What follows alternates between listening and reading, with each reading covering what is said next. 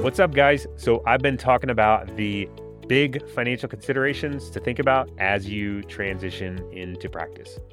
The first two shows, the first one we talked about considerations with the practice you're actually joining and the job you're going to have.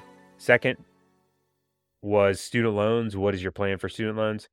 Today, we're going to be talking about disability and life insurance, or I sometimes call them income insurances.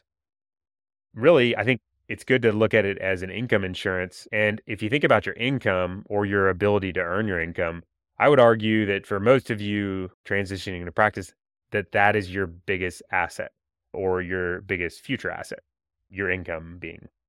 And so if you lost that for some unfortunate, unexpected reason, that's going to be a major hit to your plan. Like it's a massive hit. So when you go into planning around disability and life scenarios, I think it's important to it's not natural to think this way, but it's important to force yourself to think, okay, I have to assume in my plan that this worst case scenario is a possibility and the worst case scenario for this is you pass away today unexpectedly or you become permanently disabled today.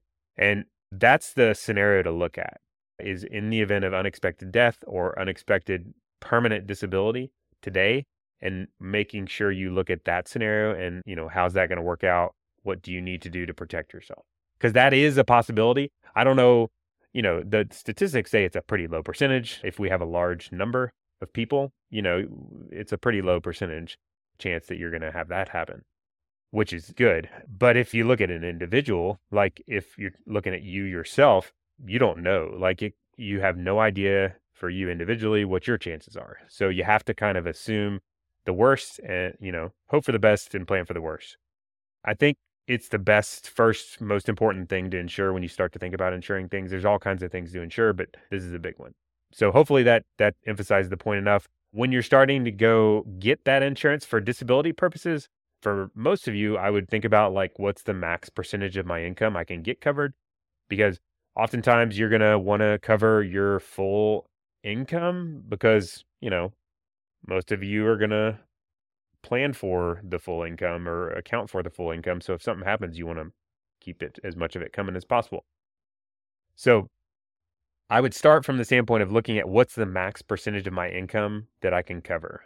Most insurance companies will not allow you to cover more than 100%. In fact, they're they typically cap you out at like 80% of your income because they want you to have incentive to go back look at your coverage that you have through work and that percentage is not adequate like 80% is typically the max of your income then i would look at individual coverage and make sure you're collectively at least 80% of your coverage or you know the max that the insurance company will give you.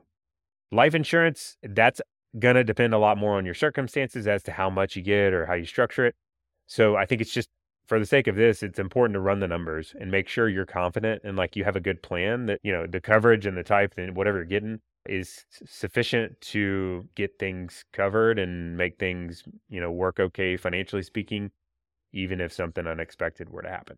So in in recapping, first thing, plan as if it could happen today. Your income is your biggest asset. It should be really high on the priority list.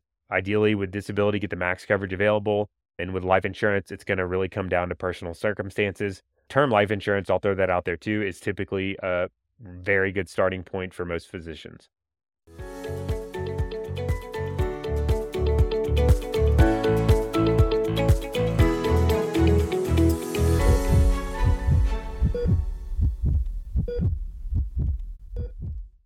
Please know that anything I've said today in this podcast should not be considered advice.